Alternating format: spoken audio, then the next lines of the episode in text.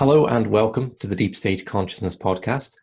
Simon Small is back with me today in what's kind of a second part of our previous discussion around his book Star Pilgrim, where Simon wrote about spirituality in a science fiction context. And in that last discussion, we were talking all about how science fiction had spoken to his philosophical yearning as a, a young man and helped him to engage in the kind of deep questions that were on his mind and how that had accumulated in in writing a book. One substantial theme we didn't touch upon, which has also been an influence and a great interest of Simon's, is the UFO sighting, encounter, abduction experience that has been prominent since maybe the 1940s, or maybe it's always been a prominent feature of human life and experience, depending on how you look at it. So that's what we're going to talk about today. Simon, good morning. Good morning. Great to see you again. Good to see you too, and good to talk about this because I've been interested in a lot of topics in my life that could be considered fringe, okay? But I think I've always yeah. slightly avoided this one because I'm just aware that it's a really deep rabbit hole. Something's always told me that. And, and having looked at it a bit now over the past few months casually, it's a subject I find so difficult to get my head around, to understand in any way. It seems so very complicated and hard to know what's going on, even to the point where all the big experts and long time researchers in this disagree on so many different points. So, why don't I give you the floor and you can start by saying what, what took your interest into this area and what have you made of it? Okay. Uh, as far as what brought my interest into this area is concerned, I think the simple answer, the honest answer, is I don't know. But it was a, a hunger and a drive and an urge within me to explore this area. That arose from some personal experiences I've had but also just a kind of a little voice inside that said, this is really, really important. It's confusing. It's difficult to understand. At times it drives you bonkers, but it really, really matters. And I've tried to just follow that sense of guidance, I suppose, and try to go ever more deeply into this. The place where I would start with this is actually to do something which I think is the opposite of what most of us do most of the time. And that is when we come across something that fascinates us, uh, something that you know we really feel we want to understand, what we tend to do is move ever closer to it. Almost, if you like, figuratively put our nose up against it to try and understand it. in the age in which we live in in modern Western culture, uh, for example, the whole UFO thing and the whole encounter experience. I think this is what we do. We've got too close to it, so we can't see it in context. So it becomes very difficult to understand, and so also it becomes confusing. I would suggest that the way to approach this is actually to step back and to try and see what patterns we can identify if you like, over the whole of human experience, going back thousands of years. And I think then what many people seem to experience now in some form starts to be, it becomes part of a jigsaw, just one piece in a jigsaw. As we step back, we can see the jigsaw better, and so it starts to make more sense. And I've been kind of exploring this now for 30 years, uh, I know for your viewers, I may not look that old, but I am that old. And what is quite clear to me is that throughout, throughout recorded human history, and I'm sure before that, across every culture, people have been having experiences with a phenomena which seems to be from outside of our everyday reality. It's intermittent, it's difficult to pin down, but it's always been there.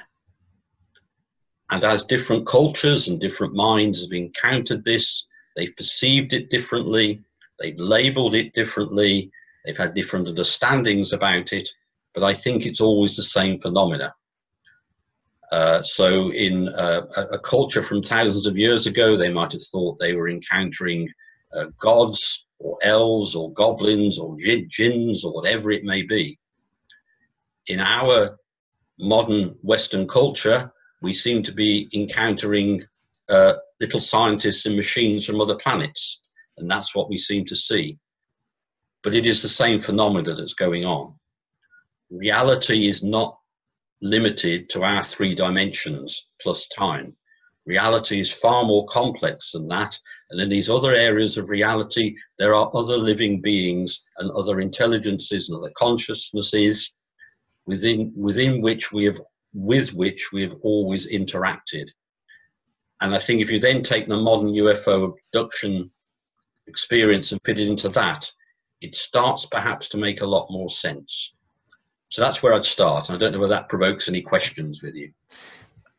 Yeah, too many, really. Um, just so the viewers know, Simon is actually 35 years old. He got into this as a very yes. young child. So Absolutely, yes. A, but just also just to say something like quite basic about it, really. Well, I'm see if you agree with the narrative I've picked up. What what we're talking about in its modern context is a phenomena that seems to either start or pick up a lot of pace around the 1940s, where people start seeing these lights in the sky, um, sometimes objects they're detectable on radar. Sometimes what people are seeing is, is picked up by local radar stations.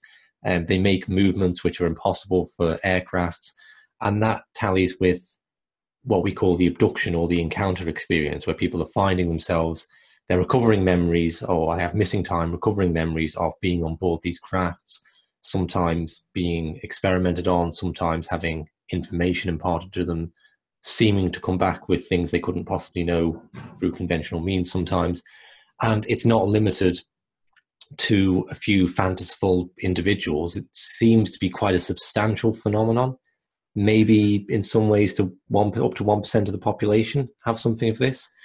Um, and it for some people it's traumatizing and other people go into a period of spiritual or some other kind of growth afterwards and describe it as a very positive experience. Is that is that an overall like the modern phenomenon of you that you would concur with? Yes, it is. This is what how this phenomena, this ancient phenomena, that's how it's been perceived in Western culture, probably since about 1945 in round terms. Yes. So that, what this seems to have provoked to me then is a whole variety of interpretations. So, like one way you could look at that is psychological and say, yeah. okay, so this whole phenomenon kicked off about the time that we had concepts like space travel and little yes. green men and so on. You know, it's 50 years after the kind of books by H.G. Wells. So maybe the human psyche is having some sort of inner experience and mapping that onto it. On the other hand, you could equally say, well, hang on, 1940s. Now that's just after the nukes went off for the first time, and it's just when we were sending rockets into space. So maybe the aliens from wherever got concerned about this. Hey, we better check in on the humans. They're they're getting a bit serious with their technology, and you have people who have those two different and seemingly kind of valid interpretations offered to me. I know in my mind, what I initially when I look at this, I want to try and lock onto one and dismiss the other. But the phenomenon doesn't give you that in some way. It doesn't it doesn't yield to an easy answer. What do you make of the different interpretations? Do you, do you feel that you can have a kind of either or? It's either people from the pleiades or it's like fairies that have been around on the earth for thousands of years. What? It's multifaceted.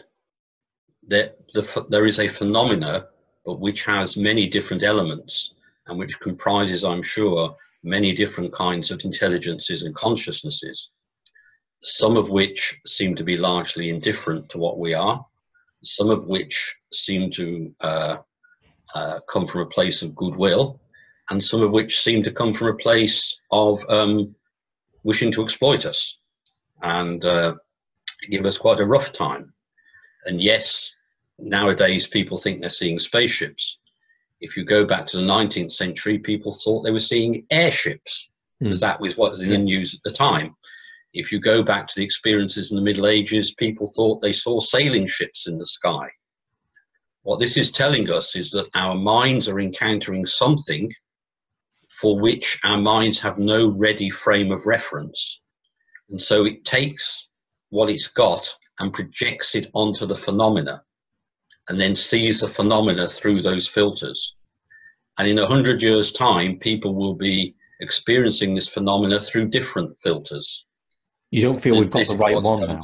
Because I could understand, say, like in the Middle Ages, if people saw a, space, uh, a spaceship, the yes. only way they could interpret that is like there's a sailing ship in the sky, because right? they yes. don't have the concept of even that stars are like our sun and there may be planets orbiting them. Yeah. But I know there's a certainly a school of thought in this that says, okay, now we have the correct concept that they're from other planets or they're interdimensional in some way. But you feel this might be the latest. Well, it is the latest mapping. One one aspect of this might be that uh, there is an, an interplanetary aspect. But to use kind of modern scientific jargon, I think fundamentally this is interdimensional. That we live in just a slice, a little slither of reality, and think that's it. Whereas we're actually living in a far more complex reality, but we are unaware of most of it. And at all those different levels of reality, there are different intelligences, different beings, different consciousnesses at work. And I think that, if you like, is the overall explanation. And if you say this to people, they often say, well, you know, you're saying something extraordinary. You're saying something that's, you know, incredibly difficult to believe. But we exist. Mm. That is extraordinary. That is impossible to believe. How come we are? Why is it so difficult to, uh, you know, give credence to the idea that there may be other realities and other consciousness and intelligences within those realities especially when the experience of countless people over the centuries supports that. There is actually overwhelming amount of evidence there. I'd like to say one other thing as well, which I think is very important at the moment, and that is with the UFO phenomena. In other words, the observation of mysterious lights and seeming vehicles in the air. Um, that is now I'm going to say this may shock some people, that is now an established fact. The evidence is absolutely overwhelming. It is incontrovertible that there is an unknown phenomena that seems to be operating in our skies.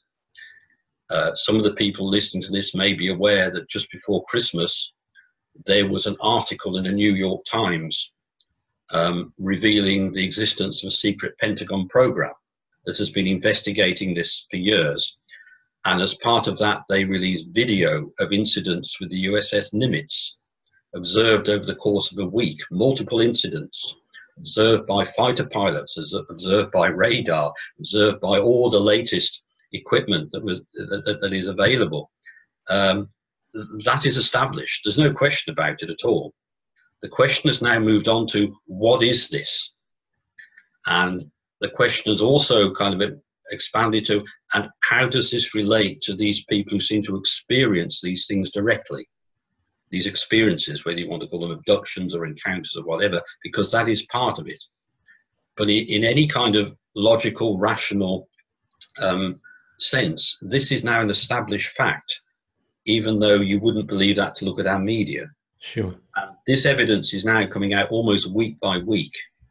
And so, what we're talking about here isn't something uh, completely uh, fringe anymore. It, it is now here at the center of our culture now, although most people are ignoring it. Uh, and so this conversation is even more important than it would have been before those disclosures. Sure, and I recently watched the uh, Steve, is it Steven Greer? The um, yes, he's one. Yes. Now I don't it, it's incredible on the one hand to watch all these military officers talking about their experiences and scientists talking about their experiences of they, they talk about it in a matter of fact way almost yes. for them there's no debate I, on the other hand i'm never sure how much to trust from military officers potentially they have their own agenda going on there and that's another whole area of this as if it's going on what have governments and militaries known about it over the past yes 50 years. So, the, part of the reason I thought it'd be very interesting to talk to you specifically about this is because of your interest in exploring the depths of consciousness through the more mystical aspects of the world's religious and spiritual traditions. How do you see that angle playing into it? Okay, because I know that going back to the old stories of the fairy faith, some of them seem very random in a sense. Like the the fairies seem capricious sometimes. They lead people into dances. They take people um, into the underworld and back up again. I don't know how that really ties in with a sense of spirituality. And in today's abduction experiences, some of them seem quite medical, like the um, the beings that are taking people are quite disinterested in them personally. They're there for medical experimentations or whatever they're doing, and other people report a really heightened sense of spirituality afterwards. Yeah. Like and believe that at least some of these beings are here because they're interested in cultivating our awakening. Maybe because our technological level has gotten to a point where they feel that's a necessity now. I don't know. That's the narrative they're coming back with. So as a consciousness explorer yourself, Simon, how do you think of the experience in that way? Uh, I can't give a soundbite answer to that, but I'll try and keep it as short as possible. It's okay. I'm also aware that you mentioned you'd had some experiences off this. I have. We, we, can come on to that later. Yeah. But fundamentally, what I am, uh, and I'll have to use kind of Christian terminology for this, but I know many people viewing this won't come from that background but I'm somebody who seeks oneness with God. That's what I am. My, my the focus of my life and of my consciousness and my energy and my attention is on opening to the presence of the ultimate, and I use the word God for that. But as I do that, uh, and my faith is that this is how I'm guided in my life by that ultimate presence, that I found myself being directed into this. Um, it's not central to what I do at all, but it seems to be part of my experience of this life and part uh, and something I am meant to explore and think about and talk to other people about. And that's why I go into it. Now, the nature, when one encounters this phenomena, it can be everything from the most uplifting, illumined, inspirational experience you've ever had in your life all the way ratcheted down to something that is awful uh, and something that can be deeply frightening. Uh, what is going on there? I think I've already mentioned that just as in everyday life, you can meet people who can be inspiring uh, and uplifting and full of goodness, all the way down to people who can seem to seem to want to drink your energy, almost, who who deliberately want to cause you trouble and deliberately want to cause you fear. So it is on these, let's call them the inner planes. Um, as a general rule, I would say that what you encounter will reflect the state of your own consciousness. I'm somebody who lives a life of prayer, which is a very traditional way of describing. So generally, I find I connect with when I do connect with presences, they are of a very high level indeed, because it reflects where I am. Prayer comes first, in the middle, and afterwards. What I've also found is when my mind is dark, when I am not having the thoughts of the highest, which we all have, then sometimes I can connect something very different. It seems to reflect where I am at myself. Um, and indeed, my own willingness to know myself with complete honesty. And that is a big part of this as well. But that is not the whole story, because I think it's also part of this that sometimes the most extraordinary, awakened, illumined people can also have bad experiences. And this is where it's a mystery. This is where we really don't know what's going on. Uh, and it's also the case that people can have very bad experiences, as you've mentioned. It can actually almost seem to be part of their spiritual path. And that through those experiences, they grow tremendously and become uh, people they otherwise wouldn't have become, even though the experiences were bad. We don't understand what's going on. But for me, the fundamental thing is on my relationship with the ultimate uh, my relationship with God, to use Christian language, and that is the anchor for everything. And I, I can only speak from my own experience, other people will have to believe this or not believe it. But while I am anchored in that, it doesn't matter what I experience in the world or on these inner planes, I am safe. Even if I'm having a horrible experience in the world, in the everyday world, something in here knows it cannot be touched while my focus is on the ultimate goodness, let's put it like that. Um, and so that's a, a, very short answer to, to a, quite a complex question. Oh, it's a very good answer. Um, but I think it does lead us on to asking about your experience or experiences in this area then. Okay. Um, how shall I?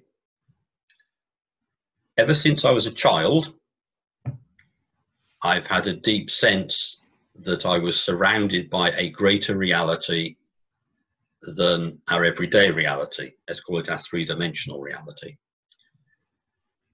And certainly as a child, uh, I may have mentioned this in my in the previous interview. In particular, I remember as a child having some extraordinary dreams uh, of. Um, uh, I remember flying dreams. I remember coming back in through the door of my house when I was about. I don't think I was even at school. I'd been about four or five, and floating up the stairs and going over the child gate at the top and going into my bedroom, floating all the time such a vivid dream that even as I'm speaking to it now, you now, I can see it in my mind. I can remember again as a child looking out of the window of my house and seeing a UFO on the road outside. So vivid, so stark that I can see it now again as I'm talking to you about this. Um, I have seen things in the sky which I've known to be anom- anomalous. Um, as an adult, I've had extraordinary dreams. Uh, there was a while in my life uh, when I got very embedded in the world and doing boring things like earning a living, and this side of my life kind of went away. But later on in my 30s, it started to come back, and I remember one dream especially where I walked down into my kitchen and a UFO emerged from behind the fridge which is quite an amusing thought in a way. But it was it was it was so paradoxical. You know, a UFO coming from behind the fridge, and even and it still stays with me. And uh, I think it was telling me something about a reigniting this interest. That dream reignited this whole area of exploration for me. But also, it told me something about the nature of what we call UFOs, in that it, it they're, they're emerging from a deeper reality they're not necessarily meeting the laws of physics as Mr. Spock knows them. And there was something in that dream as well. Uh, I also have very powerful in experiences of communication with other intelligences, uh, which are as real to me as this conversation we're having, and which are life changing and have been life changing. And quite a lot of that uh, lies behind Star Pilgrim and some of the story. Um, so, if you like, those are, some of the stories, some some of the experiences that kind of also supported this whole exploration. But what I would say is that I have a deep sense that I've been into this for 30 years. There's always been a sense of it being fringe, something that polite people don't talk about. Uh, but it is now coming the whole phenomenon now is now becoming more central. Uh, it's it's starting to come more out into the open, and what's going on in America, which was sparked off by this New York Times article, I think in the long run is going to be of extraordinary importance. Okay, um, I might come back to the disclosure part yeah. in a moment. With regard to the experience, it's just a minor question. I just want to. I'm curious, and I think people also may be curious about what that visually was like to see a UFO on the road or yeah. behind the fridge. Was it like a little flying saucer emerging from behind yeah. the fridge? Uh, so that, that's just a, a minor curiosity. My more substantial curiosity is in, in the part about the communication yes. with these beings and that being life changing. So it sounds like what you're talking about is channeling there or a meditative experience of yeah use whatever term you want again this is an experience that is cross-cultural and goes back thousands of years in recorded history it started for me because i started to explore questions of meaning uh, what on earth was going on because i couldn't think of any reason to get out of bed in the morning and then i got into meditation and then one evening, I, I this is going to sound so mundane, it's ridiculous. I was actually sitting on the bed with my wife talking, eating a packet of crisps. That's how exciting my life is. And I suddenly found myself saying things to my wife, and I knew it wasn't just me saying it. And it was like I was watching myself uh, we were discussing deep questions, and I found myself answering and saying things, and extraordinarily, I was watching myself do it. I was still there, and at any moment, I could stop it. There was no loss of control. And that evening, that went on for about an hour and a half. My wife actually wrote it all down. I've still got the record of it. And ever since this time, um, that presence has been there and that uh, it comes and goes like waves. It's like waves of energy, and there are times when it's there strongly, times when it's just in the background, and often it's just great to know it's there. But from time to time, it has come through in the form of words and of writing, and I've uh, when I've done public talks, although the people there wouldn't be aware of it, there are times when I'm aware it's been coming from that place. And interestingly, that's the time when it really seems to connect with people as well. It's like there's more than just the words there. And over the last 30 years, I've come to understand that uh, that presence isn't separate to me. It's more of a community. Or if you like, a brotherhood. That would be another word, fraternity, of which I am a part. And so when they speak through me, it's also me speaking as well but me as part of this greater kind of collective. Um, and uh, this is just central to my life completely. Uh, and that's for me what the experience is like. Uh, so I don't know whether that's helpful, but that's the best way I can kind of put well, it into. words. No, it's, it's entirely helpful. I think it's a mystery for all of us that we might have that experience of our most profound thoughts and insights just emerge from somewhere. Yes. Okay, although we encountered, we have dialogues in dreams. Like I heard a piece of music in a dream just yesterday. I was taking a nap. I've never heard. And then I'm waking up and contemplating, did my mind just compose that? Because I can't compose music. No. You know? Um, well, Paul, Paul McCartney had that experience yeah. with the uh, tune for yesterday. Yeah. He thought he must have heard it somewhere. He had it in a dream. And interestingly, uh, with the song Let It Be, which Paul McCartney wrote, that came from a dream as well. Right. I think that most of us, for a lot of the time, at some level, are linked into these other levels of reality, but we don't realize it. And for good or real, they are influencing us. But as we become more conscious of it, we can become more discriminating about that which we listen to and follow and that which we don't. Okay, we'll pick up on the discrimination in just a second, but yeah, so a lot of people have this sense of going into their depths, and that's where the real creativity emerges from. And even people who would be very opposed to ideas of UFO contact or spirit contact, you know, I'm talking about maybe evangelical Christians, okay? Yes. But the Holy Spirit speaks to them. Yes, absolutely, yes and imparts all sorts of insight and wisdom. Or if, if we put a certain label on it, we think it's fine, but it's the same phenomena. We put another name on that same phenomena and we think it's bad. You have to get below the labels to really try and sense the quality of what is one is experiencing. Okay. So then on to discernment. If discernment is not in the labels, if it's not mattering so much what we call the thing, Yeah. And it's more mattering what we're in resonance with. Okay. I think a lot of people I've encountered who have serious concerns about this aren't so much concerned that they're going to encounter something that looks demonic. They're going to encounter, they're concerned they're going to encounter something which looks angelic and turns out to be demonic. Okay, they're, they're concerned about deception. And there is, in all these traditions, with the fairy faith, with the UFO phenomenon, and with channeling and mediumship, there are cases where people feel they've been deceived, like they were encountering some wise spirit who they later think maybe was some sort of lower astral entity or encountering yes.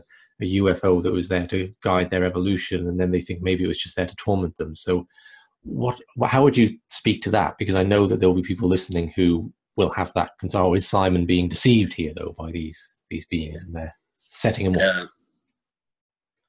I've already discussed for me what is central to this, and that is that my my life is focused on on seeking to open to God as much as I can. Uh, I never sought to go into this area at all. It's something that has happened to me as I've pursued that central path. And if tomorrow all of this sense of connection with these other levels of being were to drop away, that's fine by me. I have no problem with that at all. My focus is on what I would call a life of prayer, that is the traditional language.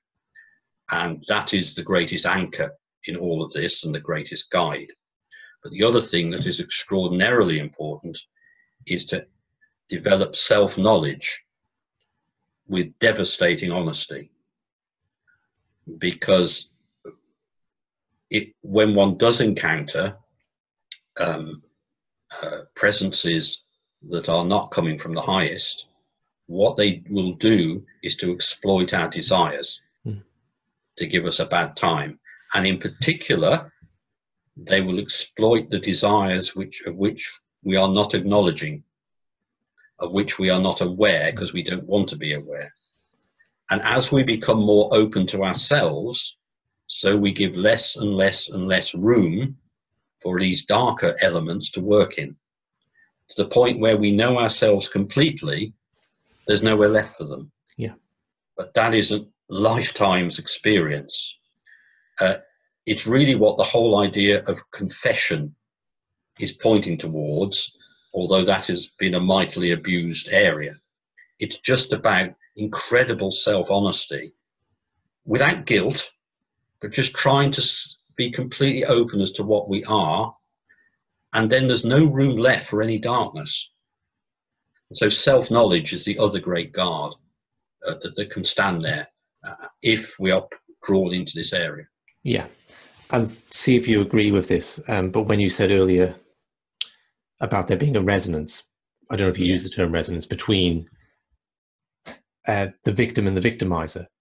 Yes, if you like, I I I don't take that to mean that the victimizer is like the same as the victim in some way. But in an abusive relationship, there's a connection there. So let's say the victim is maybe on a deeper level of their consciousness believes they deserve to be treated that way would be one example. Yes. And that opens up a connection of someone who if, wants to treat someone. If you way. don't want something from another person, you will not be in relationship with them and they will have no power over you. The problem is that most of us are not fully aware and acknowledging what we really want. It's deeply buried because of guilt and because of shame or, or whatever it may be. And also, often we want things that don't fit together, that conflict. And one day we want this, and the other day we want that and we wonder why our life is so confused. So the thing that self-knowledge does, it reveals all these contradictions as well. Uh, and so self-knowledge is right at the heart of all of this. It's a very difficult path to keep seeing the truth about oneself, but it is the path that, that if you like, inoculates us against the darkness, however we may encounter it. I mean, I could talk a little more about, if you like, the darkness, if you want, or these unwholesome presences one might encounter. I, I think it might be um, helpful, Simon, because I do know it's a concern um, for people. The people I'm hoping will watch this conversation. Um, bef- before you do, I'll throw in a question, and you can say whatever you're going to Yeah, say. okay. So, one theme that's emerged with people encountering this is an evangelical Christian theme of warding these abduction experiences off by calling upon Jesus, by calling. Yes. So, um, now you can take a certain interpretation uh, that is taken within the evangelical circles of because Jesus is the one real Son of God, then Yeah. you're warding off these demonic entities of Him. Um, there's other ways of looking at that, right? Yes. Of calling upon some image of that one consciousness, say, which could take different forms to different people. So I know in the Islamic world, people have had some success using uh, calling upon Muhammad Yes. to ward off their intruders. Yeah. But the idea, because we've explored how relationships form according to what you're in resonance with, but the idea there's also a way to, on some sort of psycho spiritual level, go no and stop and out and call upon something to expel an experience you don't Yeah. like a, an exorcism almost. So that that's something a theme people might be curious about. Um, so I'll, I'll leave that with you, and please say whatever whatever else you were going to say. Yes. If if you are having these experiences and you don't want them, use whatever works to get rid of them. I absolutely. This must be something one opens to gradually by free will. It can be uh, quite a, a scary experience sometimes because one is encountering deep mystery. But if you if if you've had enough, use whatever works to stop it. I have no problem with that at all. And probably whatever is embedded in your culture as the great metaphor or symbol of light or of goodness is what is going to work for you. Uh, but certainly, this is something one opens to and explores by free will. I've known a lot of people, I've known people, not a lot, but people who have found this a terrifying experience, but haven't wanted to stop it. Hmm. But at the same time, it's the most amazing thing that's ever happened to them. And they live with it kind of day by day. Uh, and it, it, they, they would never want to lose it even though it's deeply disturbing and terrifying. But if it isn't for you use what works to ward it off. That isn't a problem at all. I mean what i wanted to say just about the way i think what's going on when one encounters if you like the the deep darkness and beings that come from there I think what's going on is that they are, in a sense, having to feed off other beings. Uh, this is just, if you like, my deep intuitive sense that's developed over all these years. That what we experience, what we call existence or what we call life, is pouring out of a, a central source moment by moment. And it's what maintains everything all the worlds, all the inner planes, all the universes, all the dimensions but as a conscious being uh, of free will, of which there are many, many different varieties, any such being can choose eventually to cut itself off from that. It cuts itself off from the source of existence itself. It's, it's a kind of ultimate hubris or ultimate pride. And in order to continue to exist, it has to draw that life force from other beings who are still connected with that source. And it seems to be that these such beings trigger deep emotions anger fear upset despair and it's from that somehow that they can feed Mm. to some degree off that um, and i think that's what's going on with the really dark encounters um, and in a way it's an appalling thing but in a way also one can feel deep compassion for those beings. Um, because certainly, as far as I understand, there's no way back. Uh, and it's if you read the accounts of exorcisms, for example, uh, they are fascinating. The real ones within the Roman Catholic Church, which have taken place over centuries, and you get a deep sense of that of the despair of these beings, mixed up with all the nastiness. Mm. But I think that's what's going on uh, it is this kind of um, need to feed in some way. Uh, but to speak from the Christian tradition as well, which people may not accept, there is another understanding as well, and that these beings, it is taught within the, the deep Christian tradition, are like tethered dogs. They can bark extremely loudly and they can be absolutely terrifying, but they are tethered. Mm. In other words, if one sees that actually they can't harm you, they can't do anything to the essence of what you are, then the fear will diminish, the anxiety will diminish, and the despair will diminish. It's only the belief that these beings can actually harm what we truly are that gives them the power to feed off us. But that's coming, if you like, from the, the deep Christian tradition. Yeah, no, the big area which I've spoken about briefly. It's um, and I came across in in research I've done, like um, was a Canadian journalist Joe Fisher who got involved in trance mediumship, yes. and you've heard of maybe his book then, the I've read his books. Okay, yes. yeah. So he, one of the things he reports is the um, the spirit that was coming through was very keen to start people the people in the groups to start having sexual relationships with each other yes. and their partners. He he came to think that this astral entity or whatever it was was feeding its own addictions there. Yes. Yeah, absolutely. Yeah. But also, see, it's working with people's desires hmm. and their wants, many of which are hidden or only half looked at.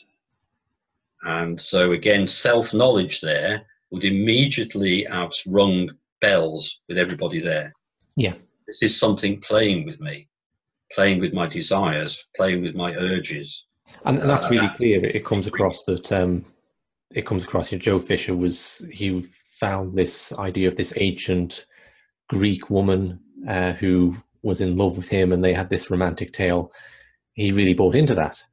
Yes. You know, so you can say, okay, there's there's a vulnerability, there's a hook there, which yeah. is being used. Then, yeah, you you just slipped in there about there being no way back at a certain point, and maybe that's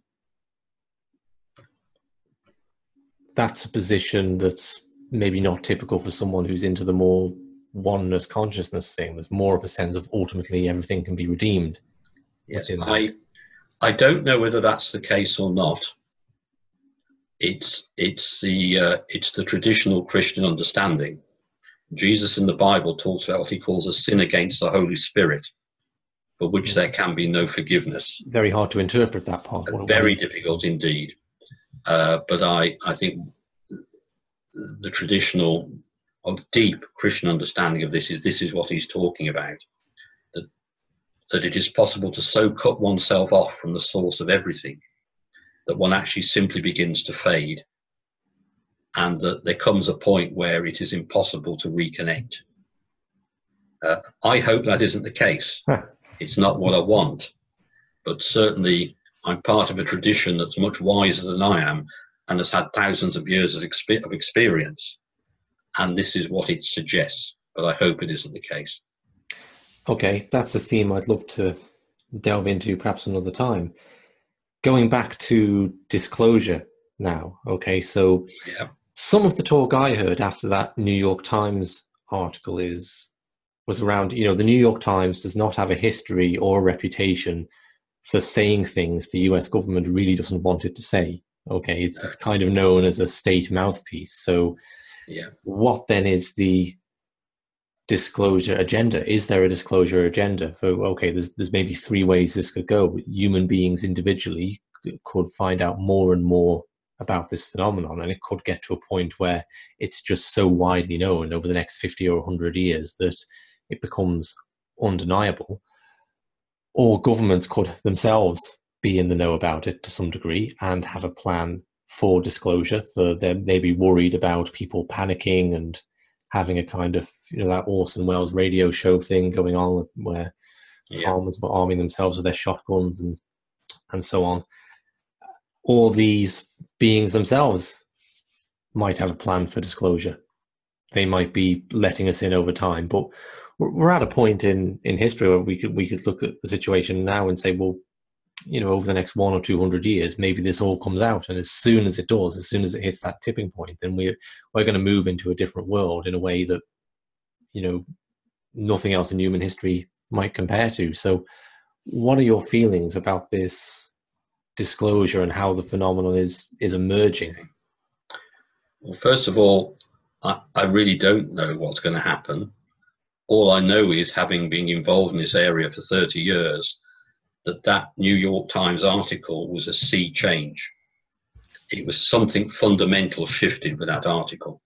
One thing you have to bear in mind that the New York Times, yes, it has a reputation for having deep connections within the government, but also had a reputation for deliberately humiliating anybody who talked about UFOs or alien abductions. It, it, had an appalling reputation for that. And that's why it was so shocking that article appeared for people who knew that history with the New York Times.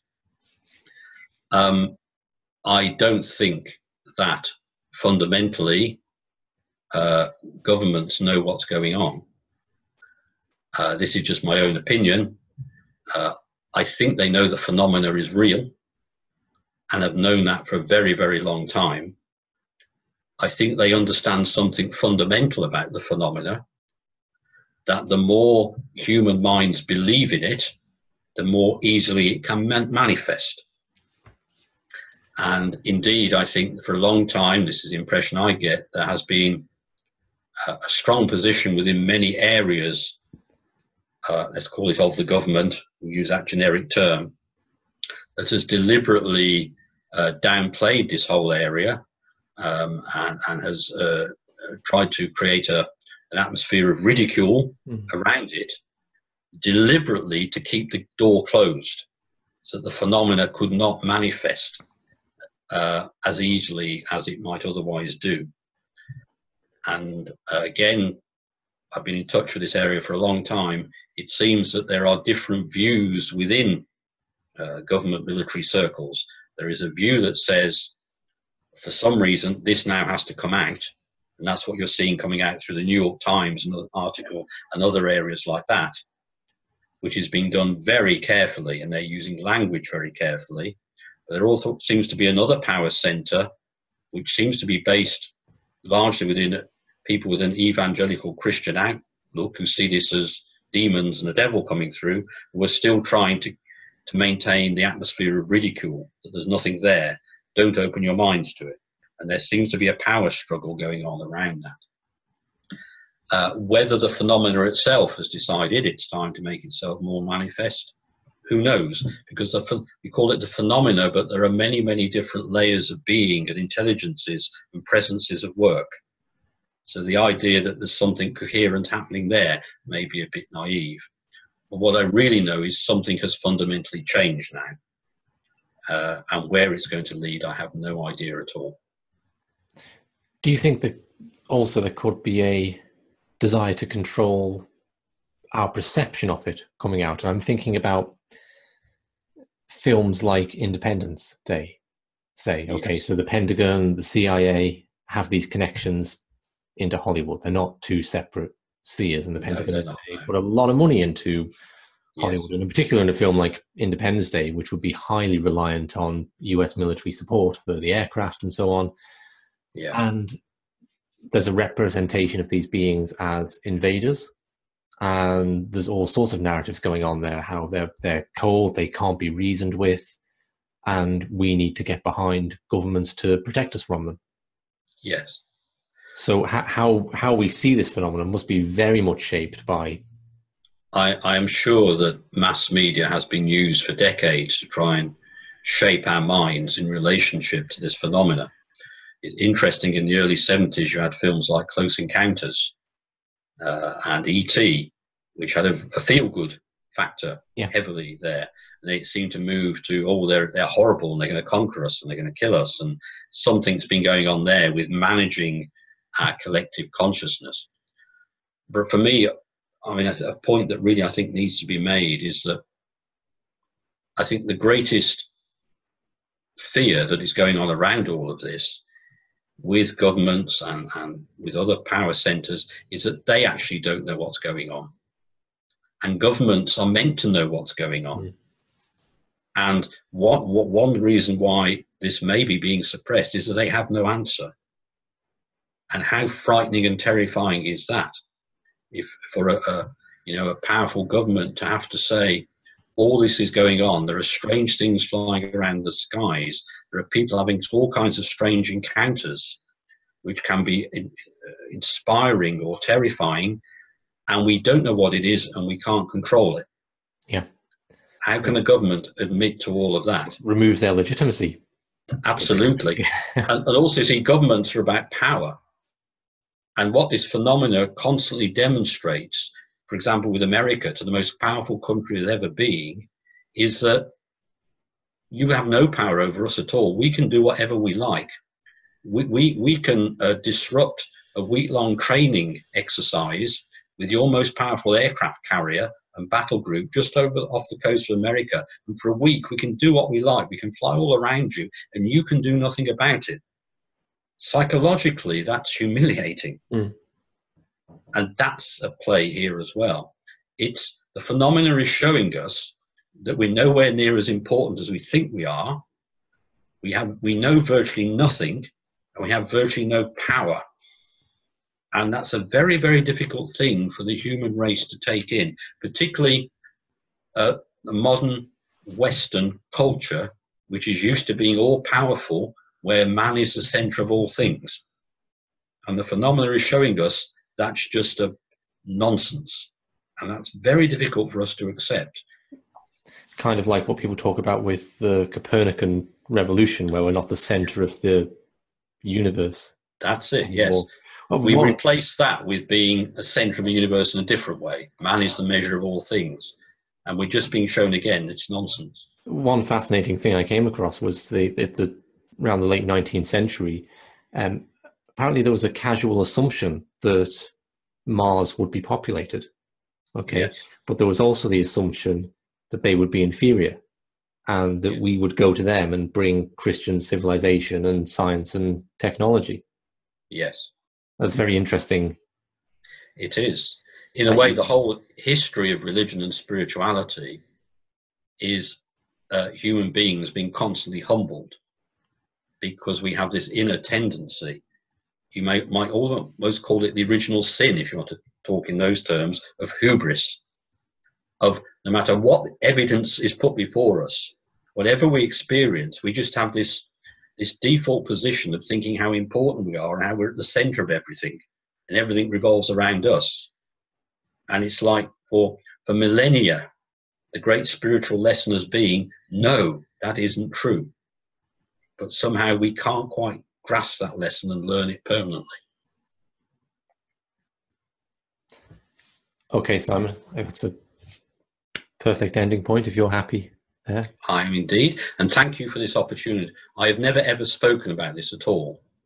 Well, I, uh, I really appreciate you. It's the first time ever. So um, I didn't know how it was all going to come out. So thank you very much for the opportunity. Thank you. I think it's um, it's been fascinating for me, and I'm sure it will be for others too. So thank you. Great. Okay. Thank you very much.